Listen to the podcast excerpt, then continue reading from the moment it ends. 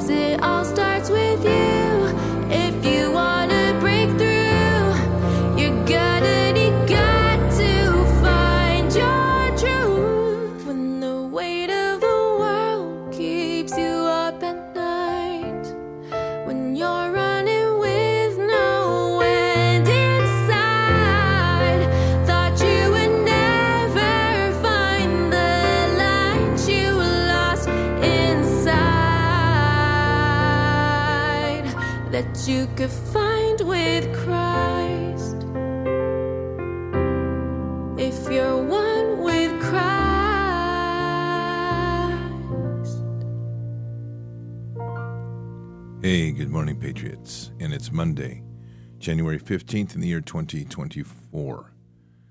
We have the war in the Middle East, which is beginning to rage on, and they're trying to do everything they can to incite those flames.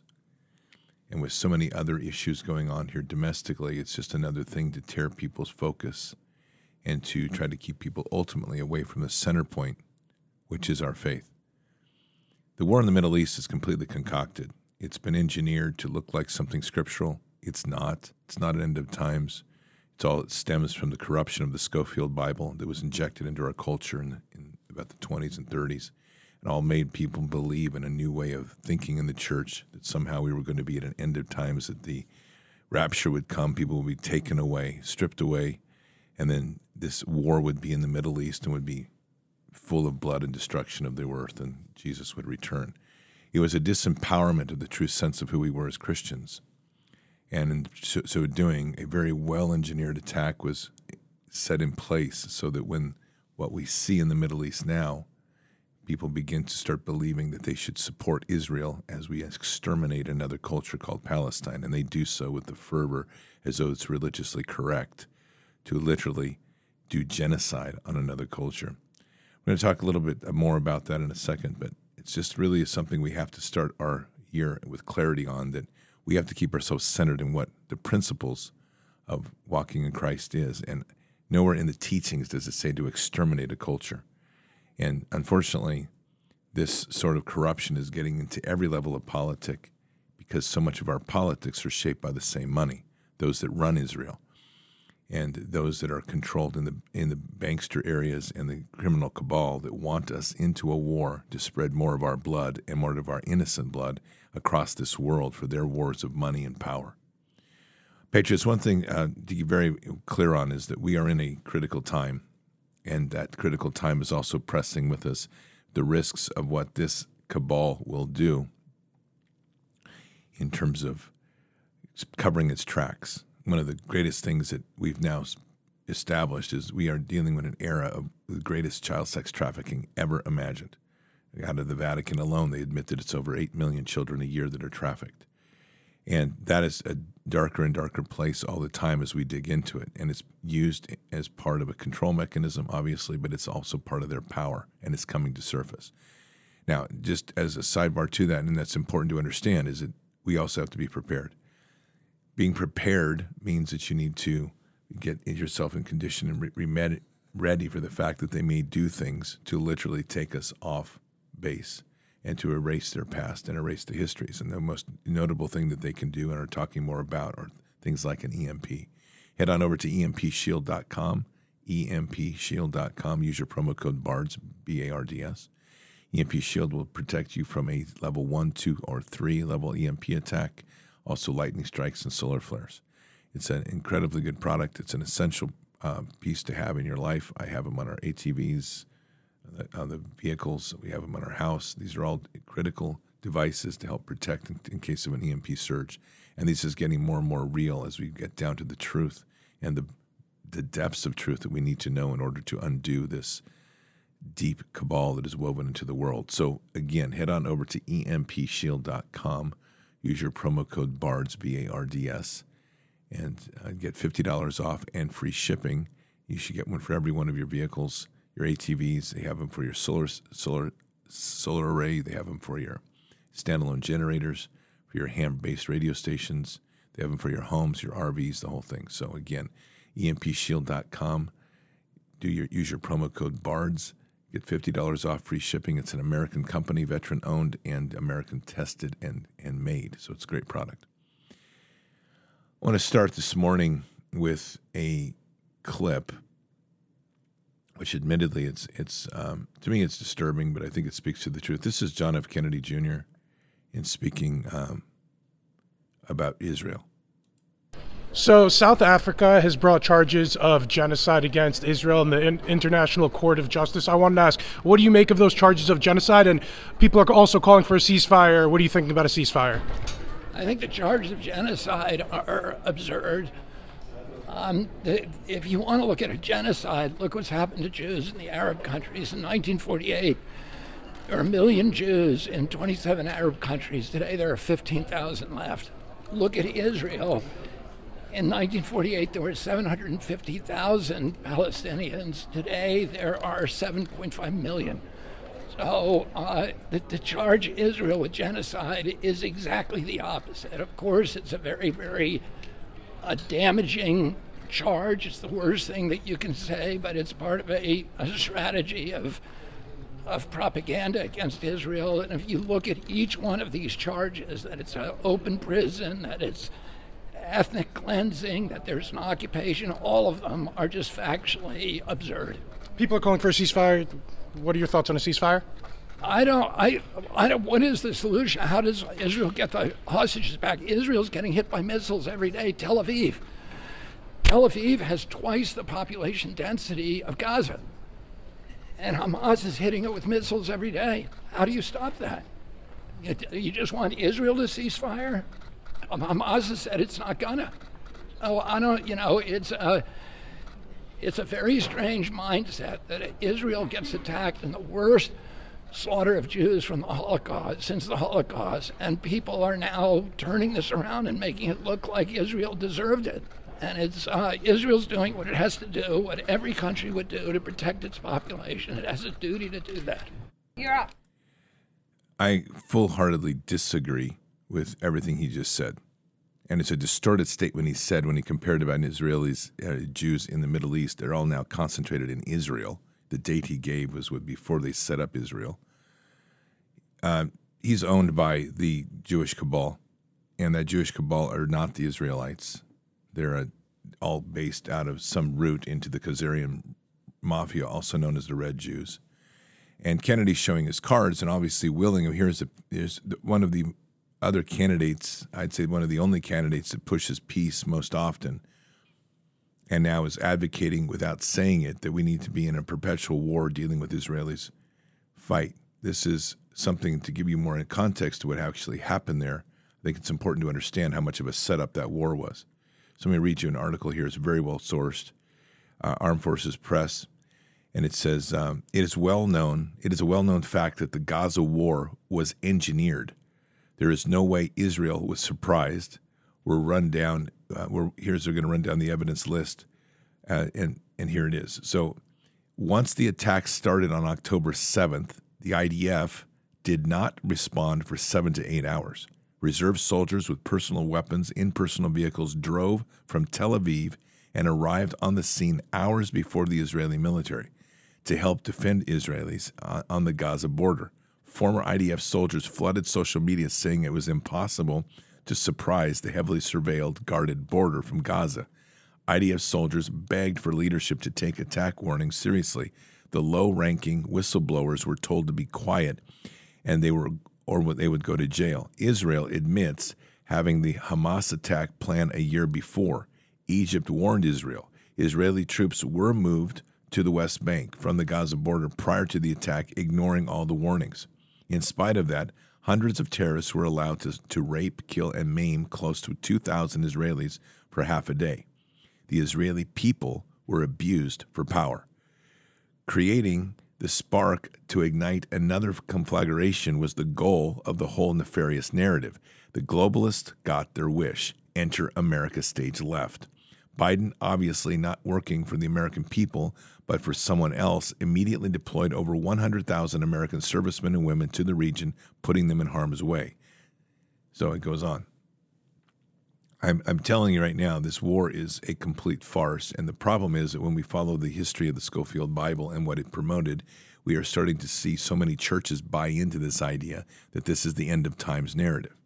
The end of times narrative was designed specifically to bring us into a global war that the globalists would leverage and then put people in submission to their, their next level of plan. They need a war. They need a war desperately to cover their rape and pillage of the financial system, to cover their global sex trafficking, and to cover all the crimes against humanity that they did with this global shot. Their idea, which would have been easier for them, is had the, the death shot worked the way they wanted it to, global death would have been much higher than it was. And it would have left people much more willing and, and unable, more willing to fight and unable to defend themselves. The economies would have been much more broken and in so doing, a war would have been a good prosperity for the economy because money would be flowing again. This is darkness of the deepest kind. And it's something that unfortunately it gets very convoluted because they have used scriptural framework to build something that seemed impossible to many before until we understood the depth of what the globalists are about. You're dealing with trillions and trillions and trillions of dollars, assets beyond imagination that they can really manufacture just about anything. And the network and control that's beyond our con- comprehension, even in 2016. They've embedded themselves in every government across the world. They have the ability to pull the main levers of power. They have the ability to mobilize militaries. And the worst part about all of this is the American government, not the American people and not the framework of the American country, but the American government has all but betrayed the people and is owned by foreign powers. These powers root themselves in the financial sectors, they root them, themselves in the pharmaceutical sectors, and they root themselves in a global sense of power that's beyond even those tiers that own all these businesses. We water most corporations down to 300 corporations that own most of the, the corporate real estate across the world. And that gets even narrower the higher up in the pyramid you go. Right now, it's amazing to me when I watch America having gone through what it has always the willingness of people to volunteer up their soldiers to go die on foreign lands. And this is even worse because from pulpits, people are, are call, calling for mobilizing to support Israel. Israel created this war. And if you dig deeper, you're going to find that Hamas was actually supported by Mossad. So Hamas is in part a, a creation of the Israeli of the Israeli intelligence anyway. And it has funded Hamas and has facilitated Hamas to keep the terrorist attacks going because it's beneficial for Israeli global politics. This is that's kind of the hard truth of what we have to start facing that when we allow politics and the framing of politics in a land that was purchased by Rothschilds and taken away in the Middle East, keeping in mind that our founding fathers saw this country as the New Jerusalem. But in the Middle East, when that came about, they didn't even have an Israel then. But now we look at Israel as if it had been there forever. Our, our historical memory is, is short, to say the least. And in so doing, people are easily manipulated into believing somehow that this is a righteous war. And worse yet is the idea that exterminating an entire race of people, which is the Palestinians, is somehow justified by God. Palestinians are to a large degree Christian. You have a mix of Muslims and Christians, but you're sitting here watching the people that have actually not wanted war getting annihilated and those that are wanting war fighting. This is what's crazy. And when you take this even a step further and it gets deeper into this, you start to realize that there, this wave is to destroy an entire culture. We funded Israel. We have continued to provide them with the bombs. We've continued to provide them with the mechanisms, which Israel openly admits it's killing innocents. Well, innocence on the Gaza Strip now constitutes 80% women and children. So we're waging a war. And even in, in the worst cases, it, it just doesn't happen in war unless it's an intentional act to wipe out an entire generation. Follow that along with humanitarian aid, which we now love to run in and say we're going to provide, which usually comes from our, our CIA proxy, the State Department, and its sub proxy, USAID. Once we get it in there, then we start. To, then they want to do the next level. We will give a injection. They're bringing in COVID vaccines for every child. This is a complete annihilation of a culture, and they want even with the warnings coming out of the Pentagon. Most recently, last last week or two, was the concerns for Palestinian protests. We have never concerned ourselves with that. But now they're concerning themselves with that because they're trying to promote and fan the flames of hatred within our own nation. This is really a time for the American people to mature and to start stepping back and say we're done with the wars. And it's really important to remember, I think this is a great passage for this actually, John 14, 1, 2. Do not let your heart be troubled. Believe in God Believe also in me. In my Father's house are many dwellings, dwelling, dwelling places. If it were not so, I would be, have told you, for I go to prepare a place for you. It is so important right now that we keep our eyes on Scripture and keep our strength in faith. And to understand that the work that we do there in prayer and in, in the worship that we do is intricately connected to where this world goes and how kingdom warfare is fought. Our prayers are essential to an understanding of a of a greater world and a more peaceful place in this world to truly see that the way forward is not going to be that of fighting in the flesh but also but fighting in the spirit. So it's it's a, a moment in time when we're all going to be challenged very heavily and deeply for a lot of these conflating narratives that are trying to ultimately draw us into conflict and war. And those are hitting on all fronts. We are we want to have the, in the political space of this year we're going to be pitting again people against people you're getting warring within the political parties. You're getting warring within people that want to take stances. We want to get people that are aligned with john f. Kennedy jr people that are aligned with trump people that are going to be aligned with, with nikki haley. All of these things are happening and we just on and on. People that are aligned with joe biden. And even if they're not aligned that's the narrative you're going to read in the in the headlines. You're going to be reading about all the numbers of back Trump, all the numbers of back Kennedy, all the numbers of back Haley, all the numbers of back Biden, and so on and so forth. And the principle behind this is numbers lie. One of the easiest ways to run a psyop in a country is just to create fake polling. And, and I'm serious. You can literally change a nation by just telling people what is not true, by giving them numbers and say, that's what we polled and that's what people say. You can make it up.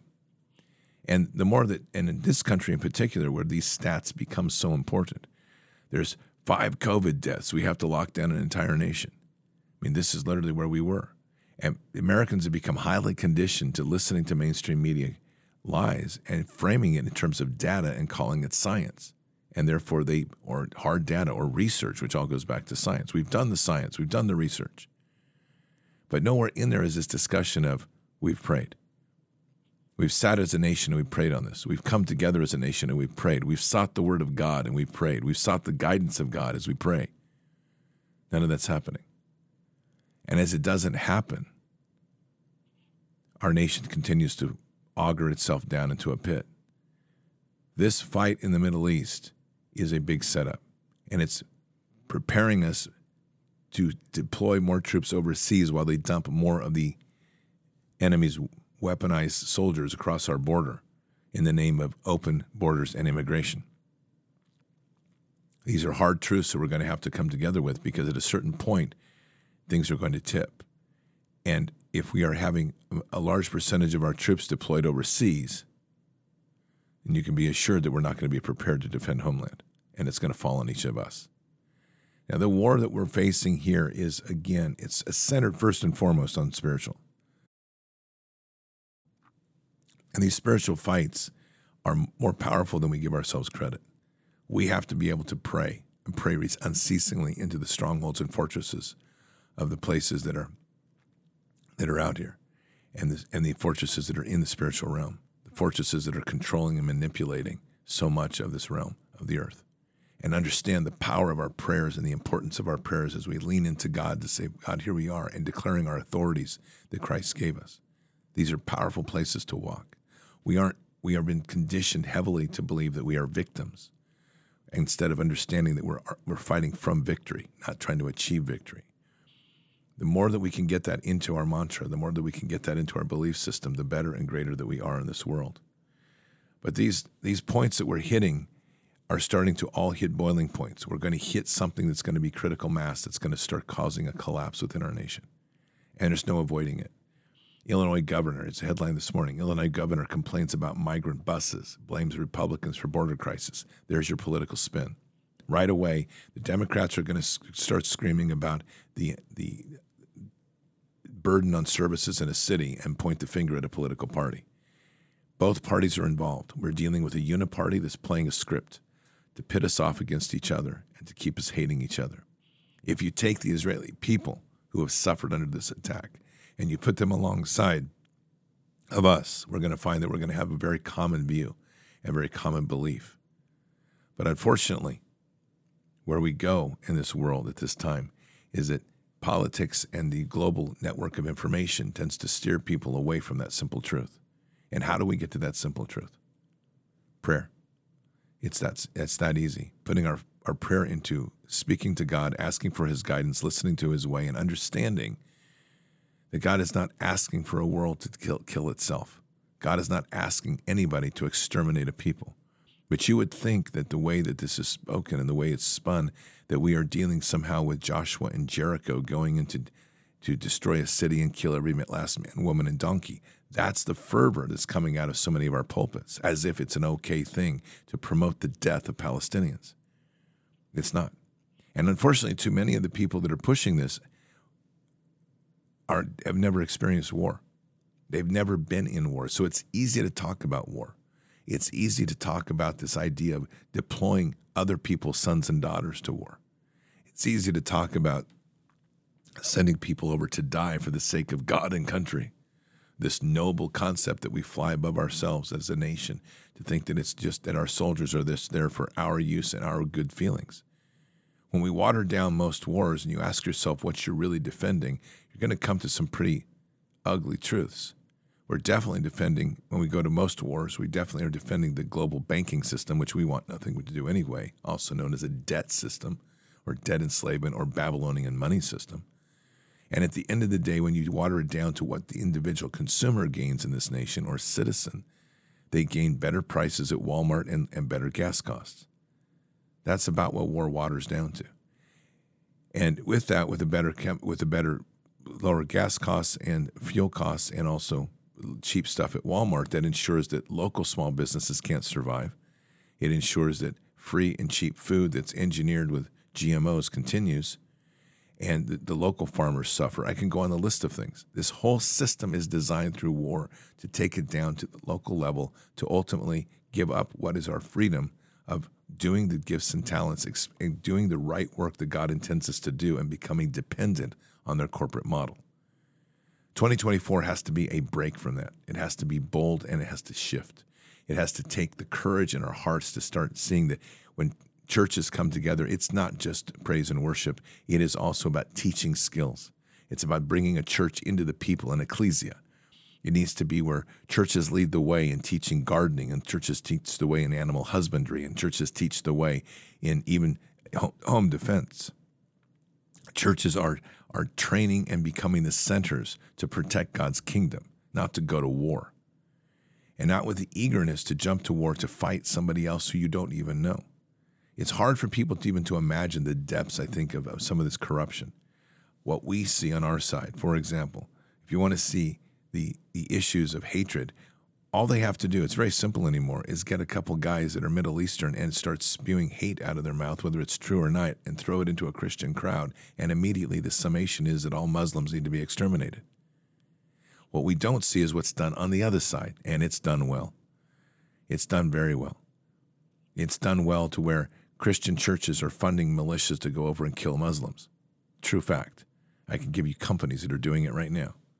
This is the problem that we're dealing with is that there's an eagerness to kill each other. And that eagerness is not biblical. There's nowhere in there it's biblical. We seem to forget that God created all things and all people. He didn't create Christians and then somehow someone else created Muslims and someone else created Buddhists and someone else created Taoists and someone else created Confucius. I mean, whatever that is. Someone else created Hindus. These are belief systems. But in the end of the day, God created all things. And He is the God of all gods. He is the creator of all creators. He is the God of miracles.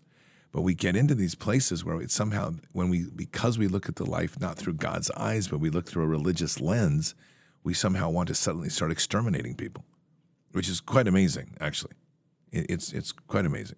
I mean, what is God's heart? I think that's the question ultimately we come down to today is the question that everyone needs to be asking. What is God's heart in our life? What is God's heart in every instance? And every instance becomes about us in growing to a better place. What is God's heart? So, as we step into a world and we look at problems and we ask these questions, we have to ask hard questions. Questions about where does God want us to be? How does God want us to see this? How does God want us to be in this place? Because our work is to be more Christ like, not more death like. And this is really the fight of the war of the spirit of life and the war of the spirit of death. And this world, as a fallen world, is permeated by the spirit of death. But we have been put here behind enemy lines to fight back, to take this kingdom, to secure and expand,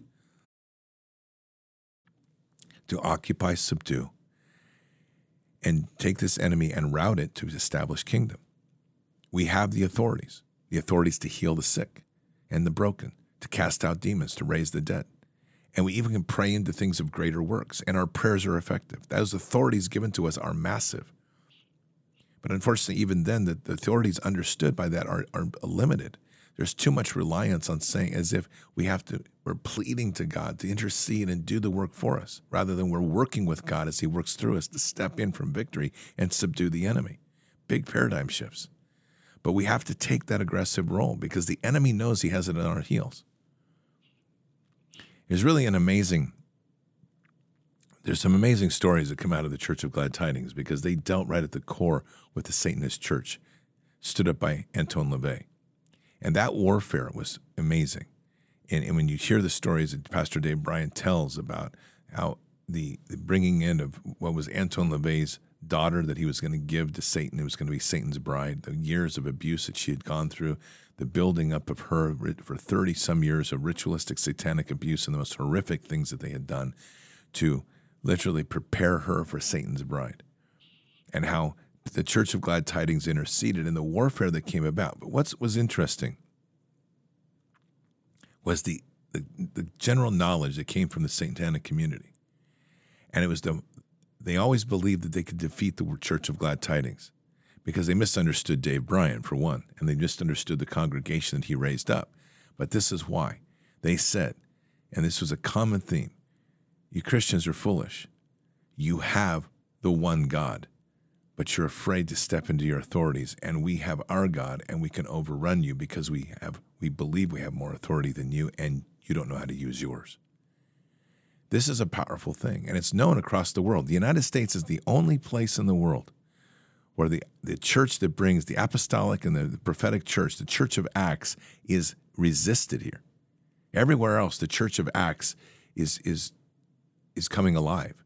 You have miracle healings. You have raising the dead. You have you have the, the casting out and the deliverance of people and the full scope of deliverance, not just demonic deliverance or inner healing, but it's the idea of bringing somebody, somebody truly in their full form, healing them and returning them to a place where they can see God in the throne and understand their, their purpose here.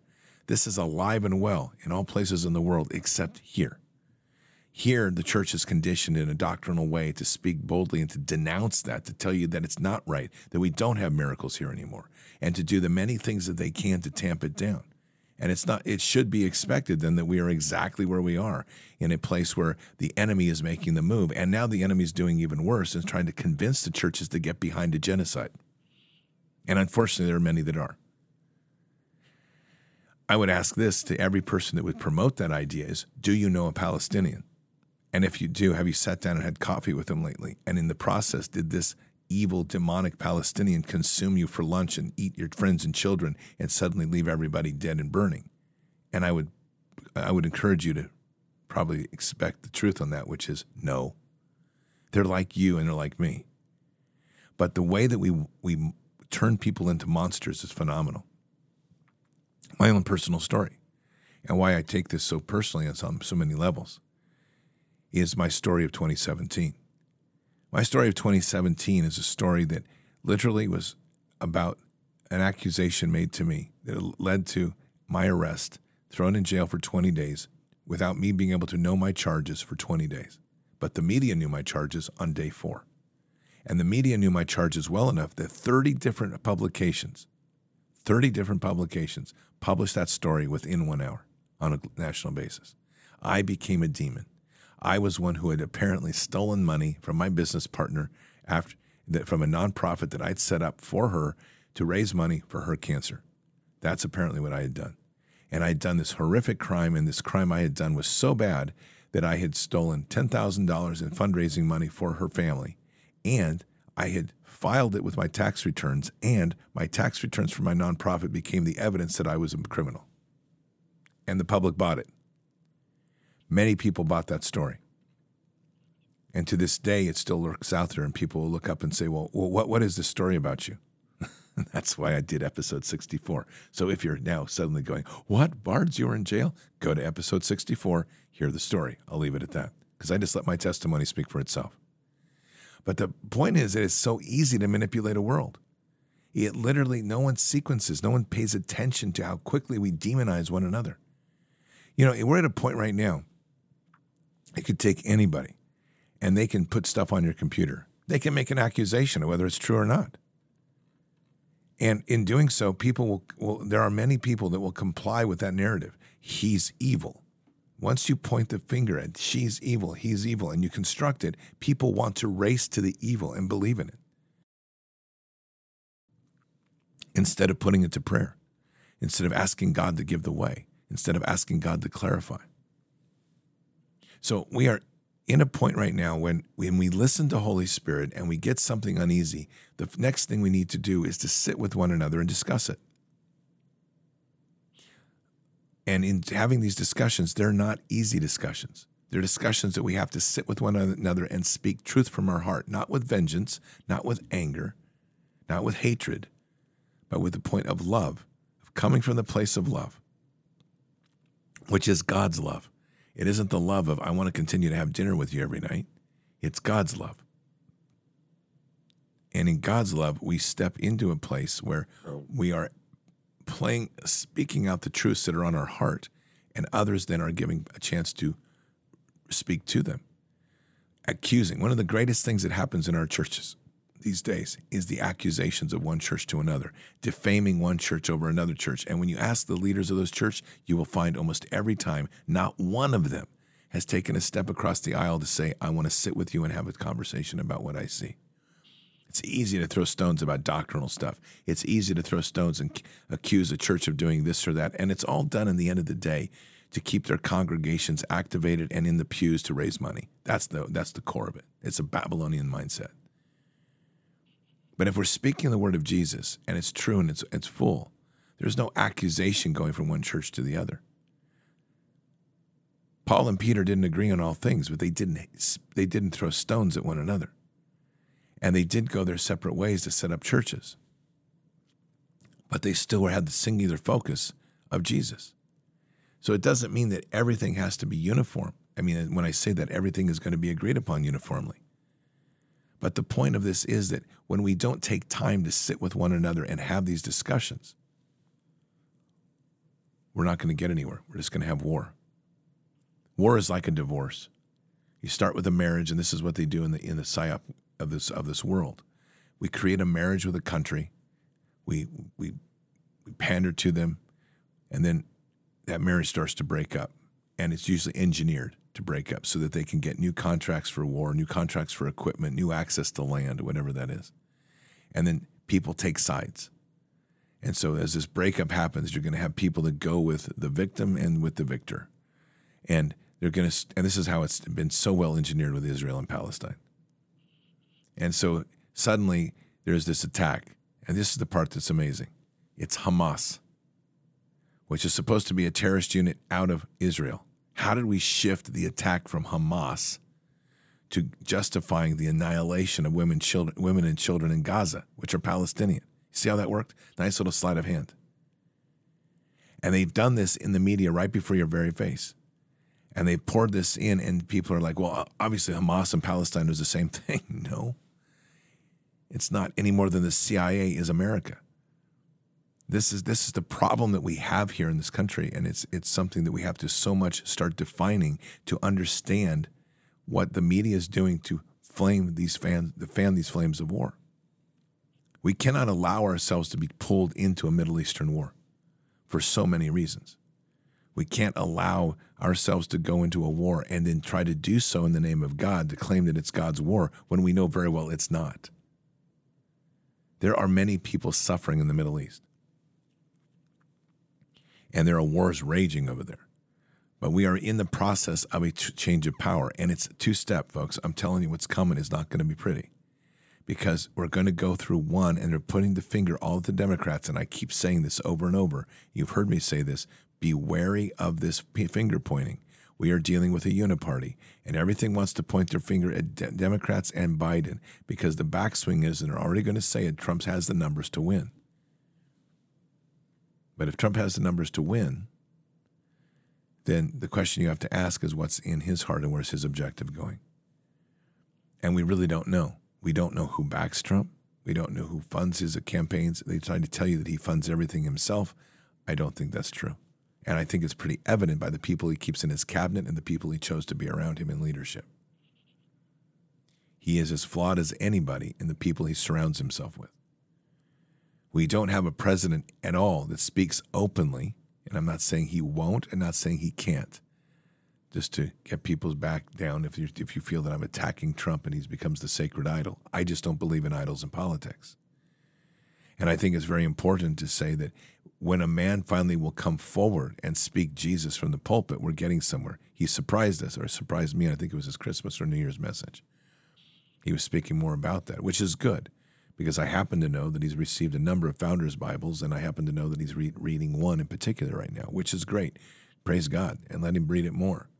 But at the root of this, we have to get to a place of understanding that it is not leaders that change this nation. It is a nation built under, under God with the power of the people, with government subordinate to the people. Government is of our will, not of government's will above us.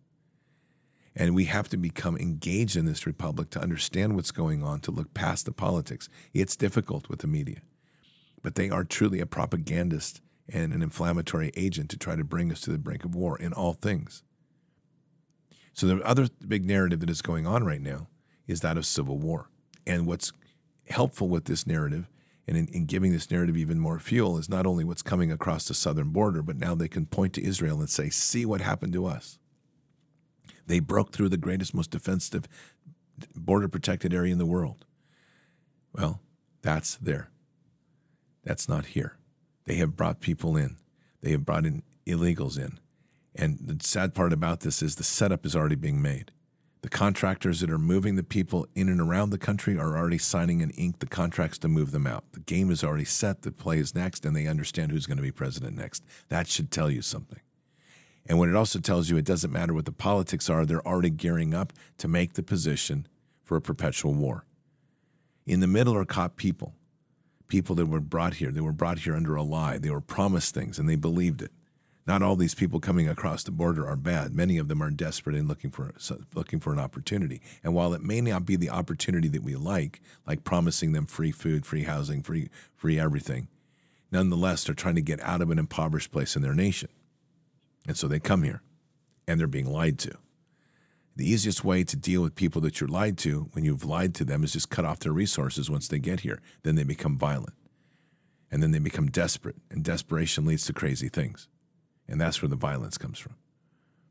Add to that the people that are coming across that are fighting age males to embed in and around our country to do actual acts of violence.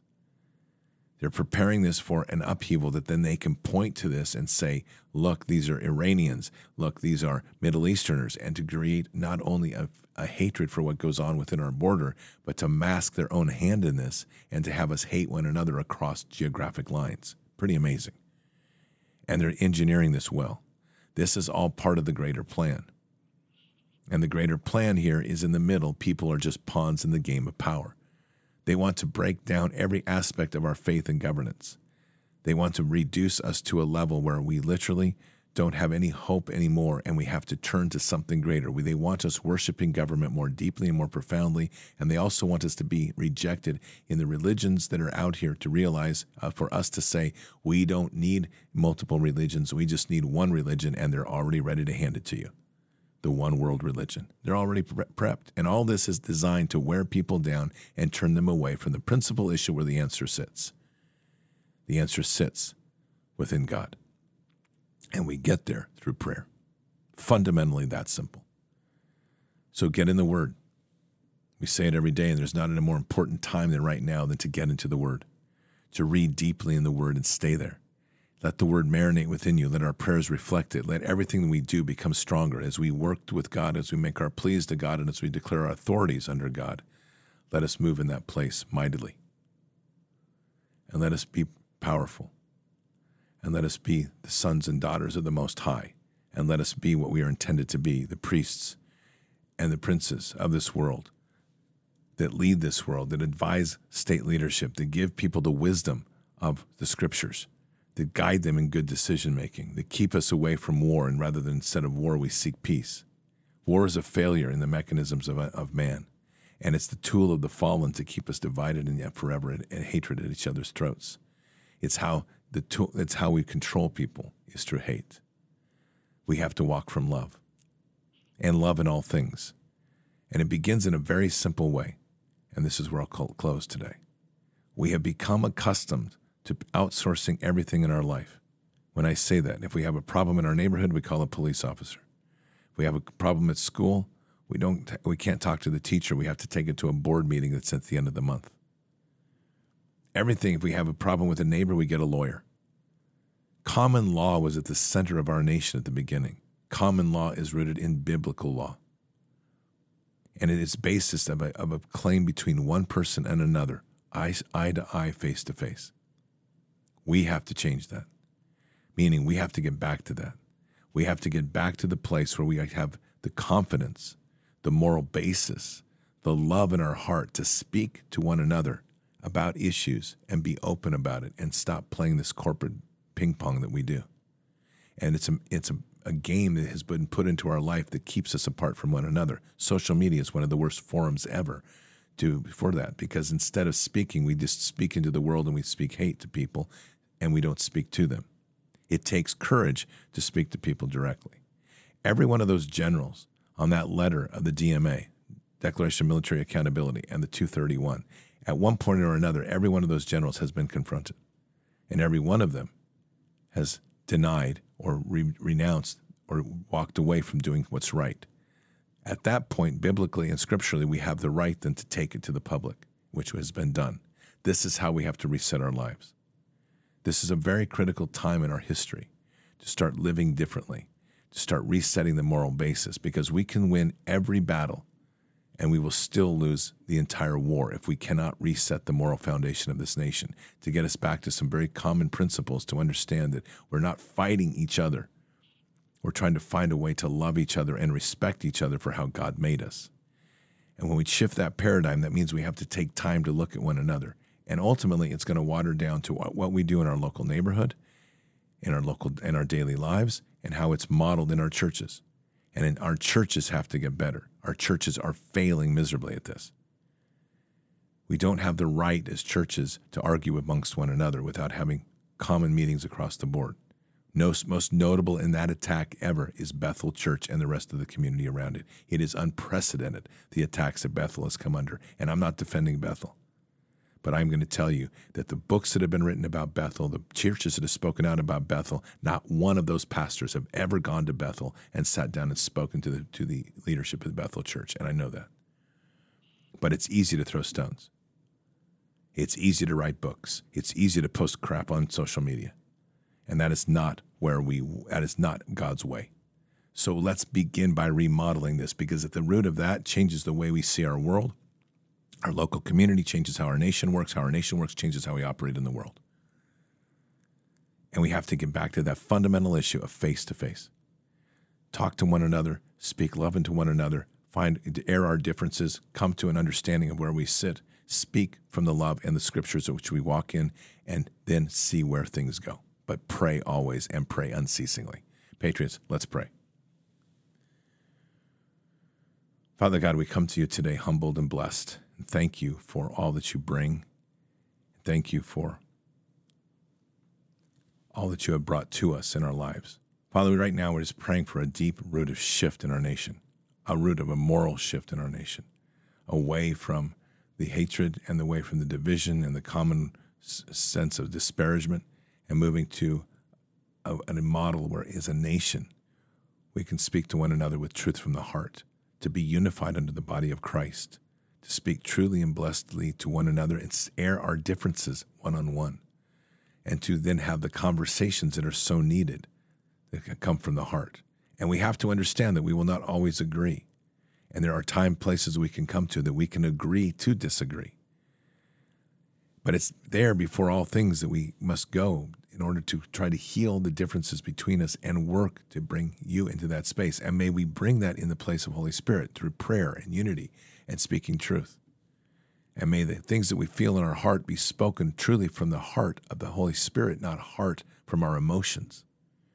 And may we dig deeper into this to literally ask for your blessings today, to burn away the emotional binds that are put upon us, to shred that, and to step into a new place where we literally walk with the unity of your heart, the unity of your vision, the unity of what we what you hear. And let us see that world that way, Father. Let our heart always be your heart. And let us our heart be the heart of Jesus in this world. That it is about for us to raise up and be greater, and to be greater in the moment and greater in thee. And in so doing become greater amongst one another.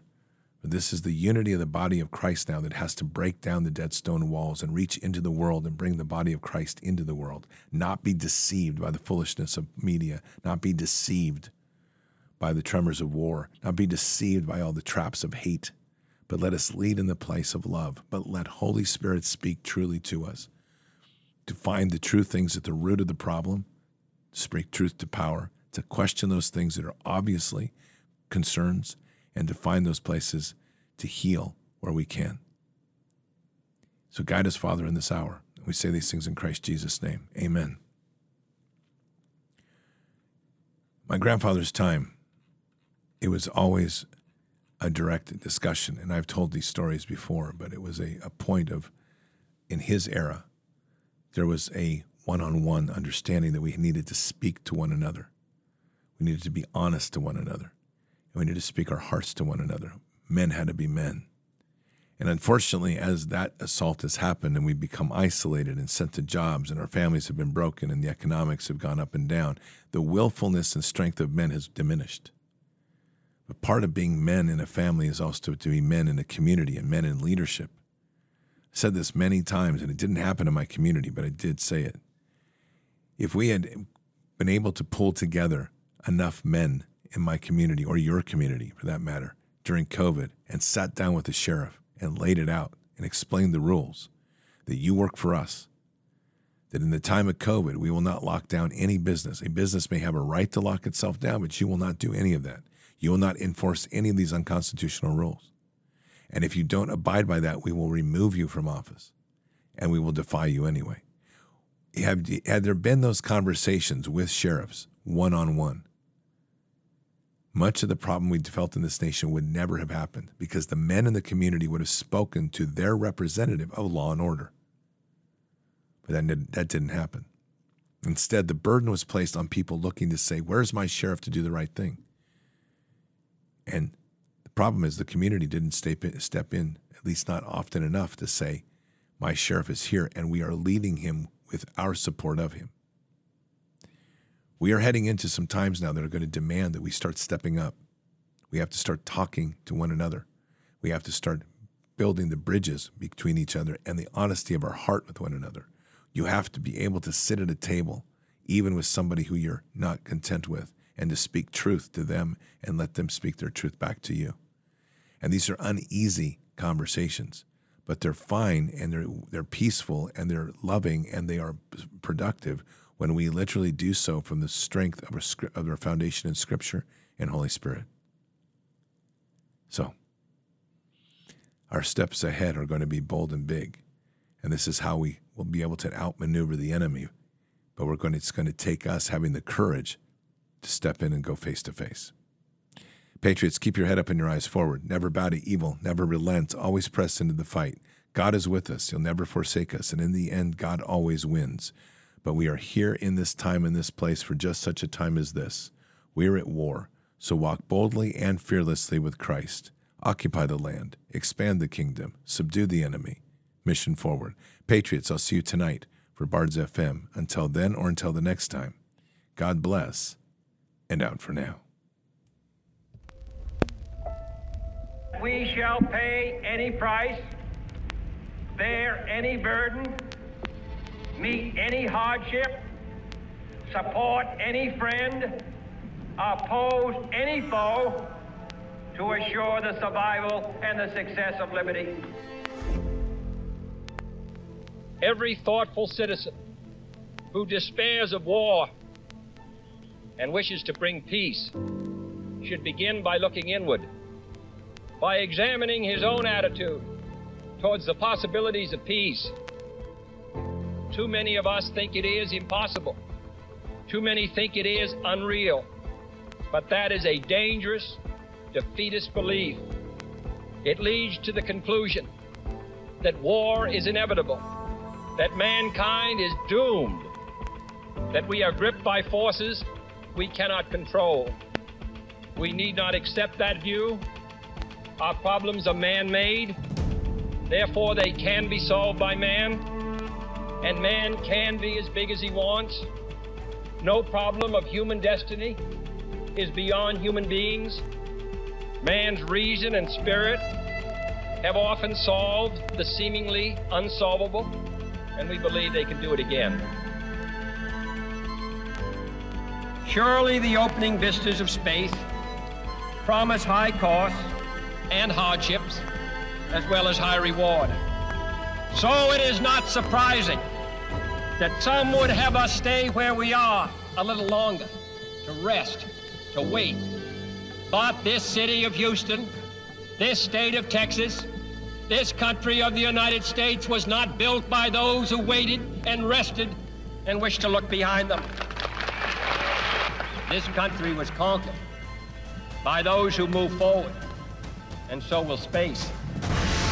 We choose to go to the moon in this decade and do the other thing, not because they are easy, but because they are hard. Because that challenge is one that we're willing to accept. The energy the faith, the devotion which we bring to this endeavor will light our country and all who serve it. And so, my fellow Americans, ask not what your country can do for you, ask what you can do for your country.